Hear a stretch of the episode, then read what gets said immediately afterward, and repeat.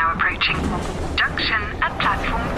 Passengers. Airport, please stay on board. Next stop, road station. iOS helps you control which apps you share your exact location with. There's more to iPhone. Life is full of awesome what ifs, and some not so much, like unexpected medical costs. That's why United Healthcare provides Health Protector Guard fixed indemnity insurance plans to supplement your primary plan and help manage out of pocket costs. Learn more at uh1.com. Hi, I'm Hugh Woozencroft, the host of the game podcast from the Times.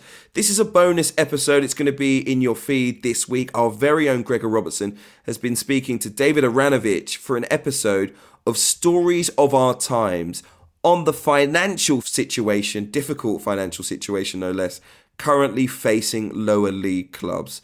Enjoy.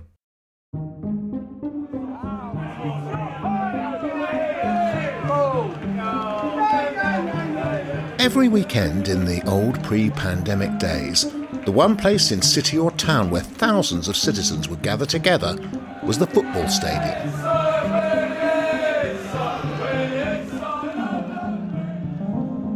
This is one thing that several thousand people gather in one place every week or every other week and kind of congregate with a common purpose and a shared history. From the exalted floodlit palaces of the Premiership to the rickety open stands of the Vanarama League, football in England and Wales was like a pyramid, each tier resting on the activity below it. But even before the coming of the virus, that structure was crumbling. And now at the bottom, deprived of fans and finance, it's threatening to collapse.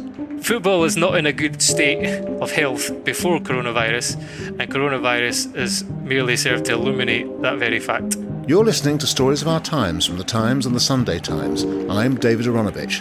Today, is this the end of the beautiful game as we know it?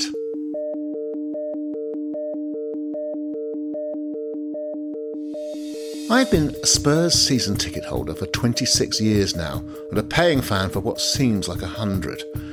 We have a fabulous new stadium, which of course we haven't been in since March. But till then, our rituals were much the same as those of fans of Aldershot Town or Fleetwood. Travel in hope, shout a bit. Appreciate the effort and the skill, chat with our fellow fans, and travel back in exultation or gloom. Now we're under pressure, three on three. Great ball through the middle. What a good tackle. My club is one of the biggest, and TV money will keep it afloat. For the smaller clubs dependent on ticket money, this is an existential crisis. And if a local club goes under, it's a bigger deal than many realise. My last game for uh, Grimsby was at Wembley. I was there for two seasons, and the first season we reached the playoff final. Gregor Robertson now writes for The Times, but he used to make a living playing as a left back. We lost the final, and there was 50,000 fans there. That summer, in fact, the fans clubbed together after that disappointment and raised £100,000 to gift to the club towards the playing budget. And the referee says that's it. You cannot believe it. Grimsby Town have done it.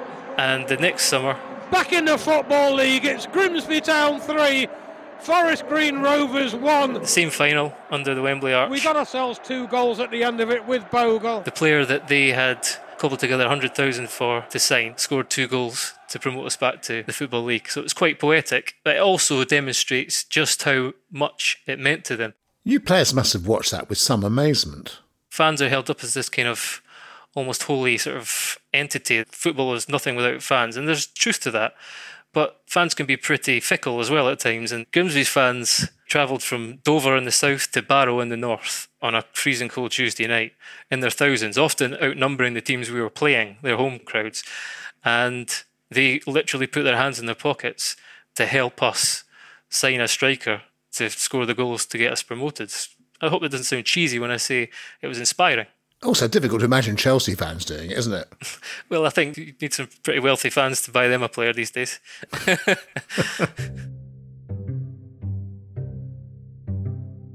My name is Gregor Robertson. I'm a former professional footballer, and for the last four years, I believe, I've written a column for the Times called The Journeyman, which involves visiting a different lower league club every week. And I'm also co host of the Game podcast from the Times as well. Like his writing gig does now, Gregor's football career took him all over the country. I grew up in Edinburgh and I signed for Nottingham Forest when I was 17. I stayed there for five years and then I moved on to clubs in League One and League Two for most of my career Rotherham United, Chesterfield, Crewe, Northampton. Not the teams I grew up dreaming of playing for, but I had a career for 15 years. And the last club was Grimsby Town, who had dropped into the National League, which is the fifth tier of English football, five years before I signed for them. So they were experiencing some tough times. And I have to be brutally honest, it wasn't the most alluring place to go and play football. Asking a bit of Robertson. It's not dead yet. Robertson done very, very well. Both in terms of the level and a kind of fairly unfashionable town on the coast who'd fallen in hard times. He's there, rifles it in, and it's straight into Worsnop. Good effort by Disley. A little bit wide of goal. Tell me what it's like to be a player at a club like Grimsby, um, outside the top four leagues and so on. What's the pay like? What are the conditions like when compared with what you'd been used to? It's not that it was different to what I'd been used to. I mean, the pay was slightly less. I think in the National League, the average would be between six and eight hundred pounds a week. So it's still, in relation to national levels of earnings, it's still reasonable. But you're also signing a one-year contract. Two-year contracts are becoming more and more rare the further you go down the pyramid. So it's quite precarious, and the training ground is very basic. You have to wash your own kit. It's not Premier League football. Let's just say that. Your career doesn't last forever. So, do you know when your career is about to end, or does somebody just come up to you and say, That's it, Gregor, uh, I think that's your last season? The kind of examples of footballers who are given these fond farewells and a, a guard of honour down the tunnel, these things are very, very rare. Usually, your career is ended for you. It's not a choice you make, it's a choice that's made for you. And actually, one of the first pieces I wrote for the Times just after I retired was about that very conversation I had with the manager who told me he was going to sign someone who was younger and slightly less injury prone. And you kind of come to a point in your 30s where you have to make a decision about what comes next. I think the average career lasts eight years. Uh, so I did well to last 15. Let's talk a bit about what clubs are to local populations, because I'm conscious that as we have this discussion, a lot of people might be saying, oh, well, football again. Why are people always talking about football? Why should we talk about lower league football? There are lots of other things. There's rugby. How would you talk about the importance of a club like Grimsby to the local people? A lot of these places, they are provincial towns, they're not cities. And both a cultural aspect in that a lot of people in Grimsby would tell you this themselves. There's not a great deal else. This is one thing that several thousand people gather in one place every week or every other week and kind of congregate with a common purpose and a shared history. And that's very powerful and it's also historic. It's been going on for over 100 years. But beyond that, there's also the outreach work that clubs do in their communities running further education programs. They're kind of a hub of the community as well, and often their ground is used for scores of activities for the community. These are often, although it's a bit of a cliche, left behind towns that possibly have been under investment for several decades, and the value of that is even more keenly felt than it would be for a Premier League club who also does great work in a city, but has its own challenges that they try and confront. But I think the value of it in a town of thousands of people rather than millions of people is more keenly felt and very, very important. That's one big reason why these, these clubs have to be protected. Would you say that in somewhere like Grimsby, there's almost a kind of greater degree of, you might almost call it intimacy between the fans and the club than there can be between one of the great clubs and its fans who are, by necessity, more geographically dispersed? Absolutely. And that's kind of one of the things that some football fans feel that has been lost by the growth of the Premier League and its kind of globalization.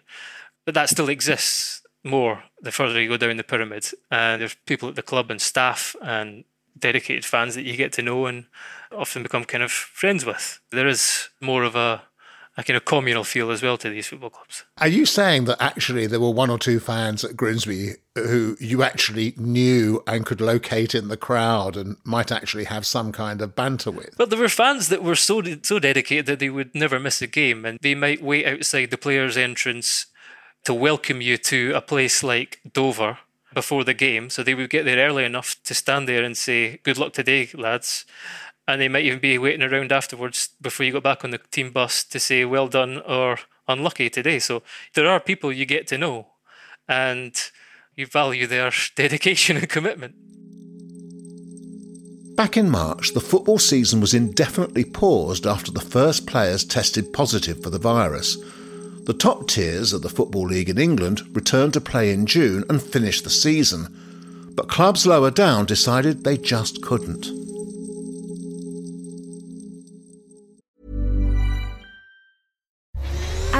Listening to me, Daisy, Apple's iPhone disassembly robot, is dismantling an iPhone into lots of recyclable parts. That's how Apple recovers more materials than conventional recycling methods. Thanks, Daisy. There's more to iPhone.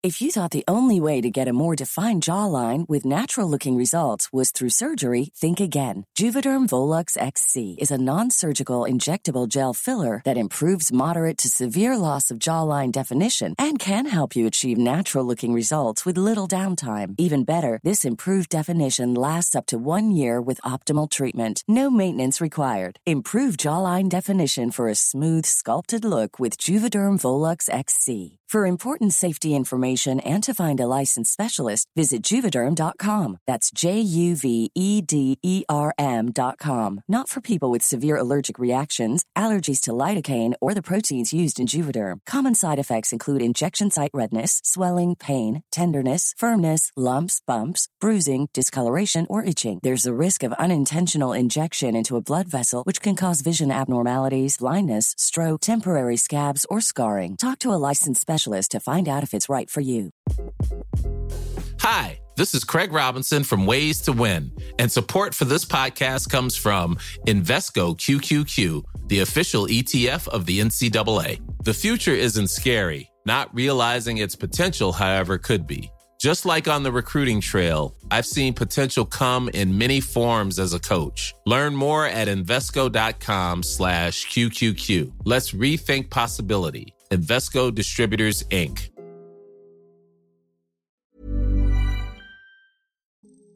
When football came to a shuddering halt, it was decided that football from the third tier down, basically, it would be too expensive to complete the season behind closed doors. The losses would be too great with no match day revenue, no fans inside the stadiums.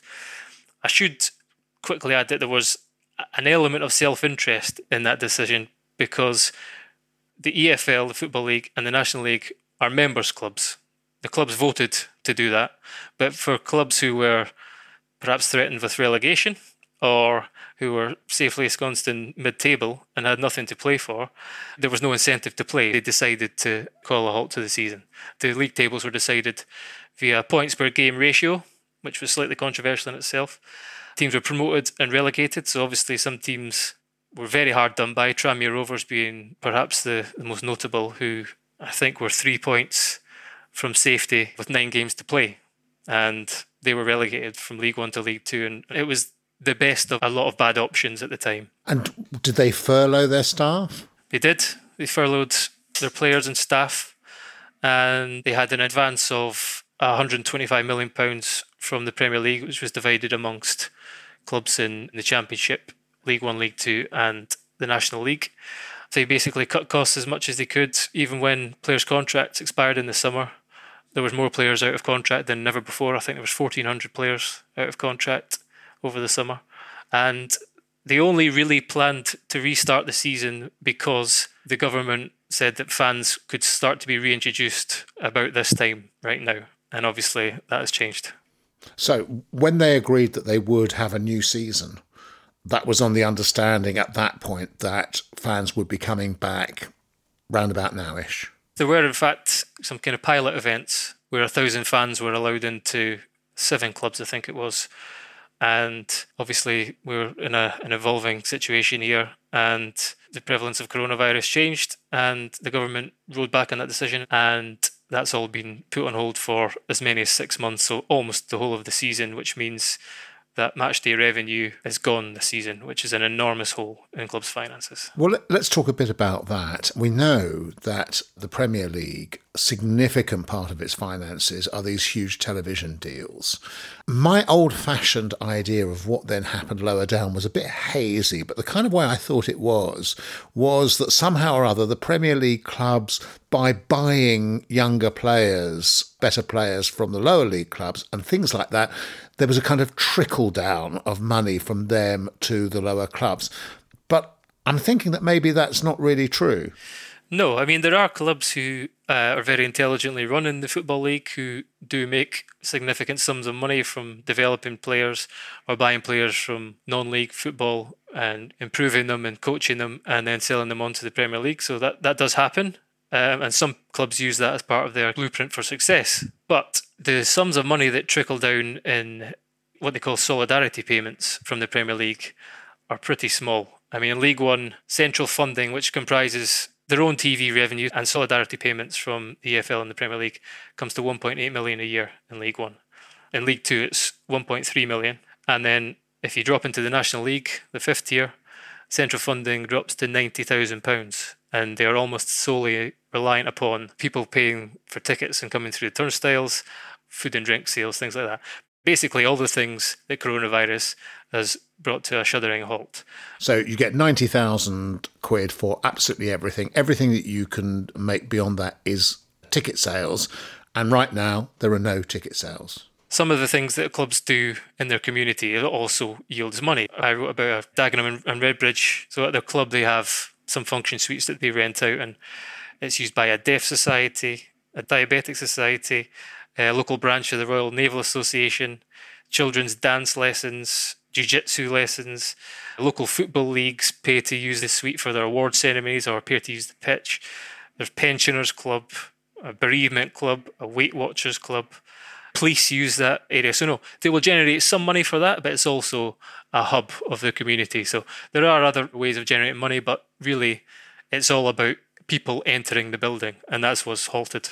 That is an incredible list because what it seems to suggest is that Dagenham and Redbridge Club is a complete centre for civil society in their area. Yeah, I think this is the thing that some people may not understand. The loss of these clubs would have real societal repercussions. The reason they're using that facility is because it's the best one in the locality. That's not just Dagenham Redbridge, that is mirrored across the football pyramid and across the country hundreds and hundreds of times over. The loss of these clubs is not just about losing somewhere that people gather on a Saturday, it's about losing somewhere that people who have no interest in football and every demographic of society utilise through the week very often. As somebody who's a, a bit of a football fan myself, I remember even before the pandemic, there were clubs that were in significant trouble. As you say, a lot of clubs were teetering on the brink already. The median losses in League One annually were already 1.3 million. Per club? Was the average losses per club in League One. In League Two, the average club lost £800,000. Football is not in a good state of health before coronavirus, and coronavirus has merely served to illuminate that very fact. And so it really is asking quite a lot of owners. And I imagine in these towns, what you have is somebody who's a kind of local business person yeah. who thinks, I'm all for this club and maybe I can take it on in a big way, and then discovers that he or she's bit off more than they can chew. Absolutely. And they are often people who they're not short of ego, shall we say. They like the kind of what they perceive as a, a bit of glamour from owning a football club. They often come in thinking that they can do better than the, the guy before them. And it turns out after a year or two that they're struggling to pay the bills, and then that's when the trouble starts. So what has to happen is, although football clubs need help now, you know, imminently to to prevent them from going to the wall, there needs to be something tied in with that to almost reset the kind of financial landscape of how football clubs are run in this country. Now, can you explain something to me? This is outside the context of the pandemic because some clubs were in trouble before the pandemic. That essentially these clubs were spending more than they earned. You might say, in another context, and if you were rather hard hearted, well, just spend what you do earn then. Don't have this expensive Gregor Robertson person. You can't afford him. Have Alfie Dumps from down the road. Well, you'd be absolutely right, but there's a couple of things to say about that. The first is that the Premier League and its kind of exponential growth has created enormous pressures on the rest of the pyramid. So, in the Championship, which is the, the division below the Premier League, more and more foreign owners are coming in, purchasing football clubs with the hope of reaching the Premier League. And as soon as you are promoted to the Premier League, you're guaranteed 170 million pounds. They gamble in order to shoot for that moon and, for the Premier League and the riches that will bestow. So that is felt all the way down the pyramid. If people are stretching themselves and they're willing to fund enormous losses, multi-million pound losses, in the championship you're allowed to lose. You're allowed to lose 13 million pounds a year. 39 million pounds over a, a rolling three-year period. That is what is allowed. If you go over that, it's being judged that you are being reckless with the club. that says a lot it creates real pressures. You have football owners to give them their due. They're in a difficult position a lot of the time. They have the fans on one side saying, we need you to invest so we can compete and either stay in this league or try and get into the next league. And on the other side, they have this upward drag of costs that are basically because of the enormous wages paid in the Premier League. Right, so they get kind of sucked upwards in cost terms without the capacity to cover it, but the trickle down doesn't happen to help them. All of which brings us to the obvious question of what on earth should we do now, and particularly in the context of the pandemic? Let's imagine that we really do want to save these clubs, but we don't want to use a whole lot of government money to do it because there's lots of other things to do. What could we do? I would start by asking why you wouldn't want to use government funds when there's a lot of other things to do. Government provided a 1.5 billion aid package for the arts not so long ago, and I would argue that football and the role it plays in society is, is equally as valuable to our culture and thousands of people in this country. So I don't think that government support is such a ludicrous idea. It would have to come with caveats and with I would see it as an opportunity to tighten regulations on spending. The Premier League have to help. They have to help. The Premier League this summer have spent more money on players and transfers than they did last summer. So they really haven't been affected by COVID in the same way that the clubs outside the Premier League have. If they were to let clubs go to the wall, it would be a PR disaster. If you look at the makeup of the Premier League, Sheffield United, Wolves, Brighton, they were on League One several years ago. So they've found themselves at this moment in history in the very fortunate position to have Premier League riches coming into their accounts every month. Could quite easily be in another way.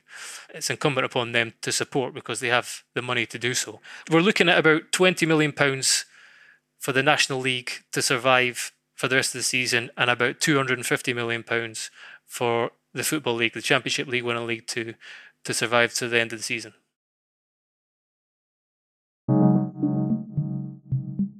On Friday, the government announced a £10 million bailout for National League clubs designed to cover the first three months of the season, pending a review. A deal to help English Football League clubs has yet to be finalised. There have been suggestions that any money the government provides to help football clubs could come with conditions attached. There have been several proposals. I mean, Damian Collins, who's the former DCMS committee chair, he's he's been quite active in trying to think of solutions. And he even put forward the idea over the summer that any bailout by government should essentially mean that the government bought a stake in the football club. And then they would allow a supporters trust so the fans who have the, the interests of that club at heart to pay them back over time. And eventually like germany who have a, this 50 plus 1 rule which means that every club in germany are half owned by the supporters essentially so, like that, there would be an opportunity for fans to buy a stake in their football club. There are ideas out there. It's just that the idea of the government bailing out football clubs would not be very popular with a lot of listeners, I'm sure. I think the problem is that everyone, and I hope I'm helping to, to clear this up, everyone thinks of football and immediately thinks of the Premier League and the money they have. And that is not shared throughout the pyramid. Your idea is that maybe the government could give money to lower league clubs on the basis that they change their ownership structures and so on, so that to bring supporters in more and make it a bit more like Germany, maybe do it on that basis. But you've also talked about the need for the Premier League to give support. Now, my reading of recent uh, news stories is that the Premier League said, yeah, we will give you the support, but only if the government lets fans go back soon, which of course is not something that the lower league clubs can control. So they seem to be saying, yeah, you can have some money, but not under circumstances you have any control over. No one does anything for free these days, do they? I think they're trying to hold the government's feet to the fire to say We want guarantees. We think we have created safe stadia, a safe environment to allow supporters, you know, reduced capacity stadiums, allow a certain number of supporters in the whole spectacle of the Premier League is built upon the passion and the atmosphere and the, the, fire and fury that's created within these stadiums because of supporters and their absence. So the spectacle is being damaged to a huge extent. So they need supporters back in, and not only to bring money into the clubs, they need them in because at the moment we're all sitting in, on our sofas watching pretty hollow spectacles, and they don't want that to go on for very long. I think they probably are preparing to support the football league clubs, the rest of the professional ranks, but they want something in return. And they might want something in return from the clubs themselves too. The reality of the current situation is that without some kind of financial bailout to make up for the loss of fans coming through the turnstiles, many lower league clubs may not be able to complete the current league season. And they could fold, leaving towns like Grimsby without a club. There are lots of examples over the years where clubs have gone to the wall, and what usually happens is supporters are left to pick up the pieces and they come together and they reform the club, a new club, a new entity, and they begin at the bottom of the pyramid and they work their way back up. AFC Wimbledon are, are one example who formed a new club and began at the bottom of the football pyramid, and now they're up into League One and about to complete They've returned home to a, a new stadium in their spiritual home. Founded in 2002, AFC Wimbledon started in the Combined Counties League on the ninth level of the Football League pyramid. After one of the fastest ascents through the league system, Wimbledon were promoted to the Football League in 2011. Macclesfield are the latest club to go to the wall, and there are already discussions with supporters groups, led by the Supporters Trust there, about reforming the club. And it's something that would take a decade or more to happen if they were to get back to the same level. Now, there are millions of people in England and in the rest of the United Kingdom who call themselves football fans. Uh, many of them go to matches, many of them don't actually go to matches. Is there anything that they could do to help lower league clubs? Obviously, it's very difficult right now in that you can't go to any games right down to step two of the non league pyramid, so the National League North and South. But below that, there is football. Uh, I went to a game a few weeks ago, Carshalton Athletic in South London, and they are capped at, I believe, 600 fans, and it's all very safe. They're often open air. There's sometimes not even a, a roof if it's raining over your head. they have all really worked hard to make it a safe environment for fans to be allowed in. And the reason they are allowed in is they are regarded as non elite sport. So look around for your most local team and get along to watch a game, and I'm sure you'll enjoy it.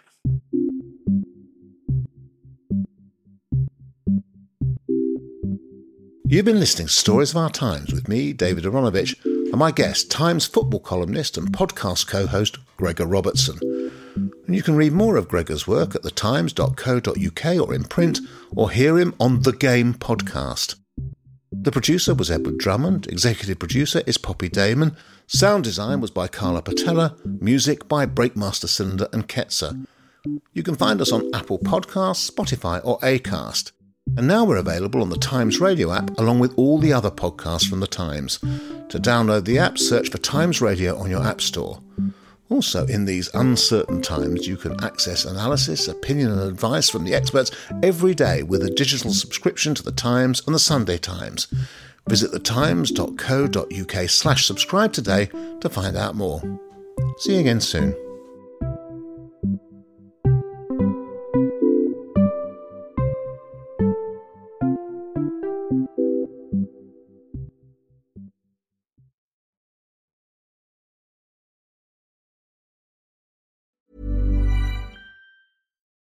VoiceOver describes what's happening on your iPhone screen. VoiceOver on, settings.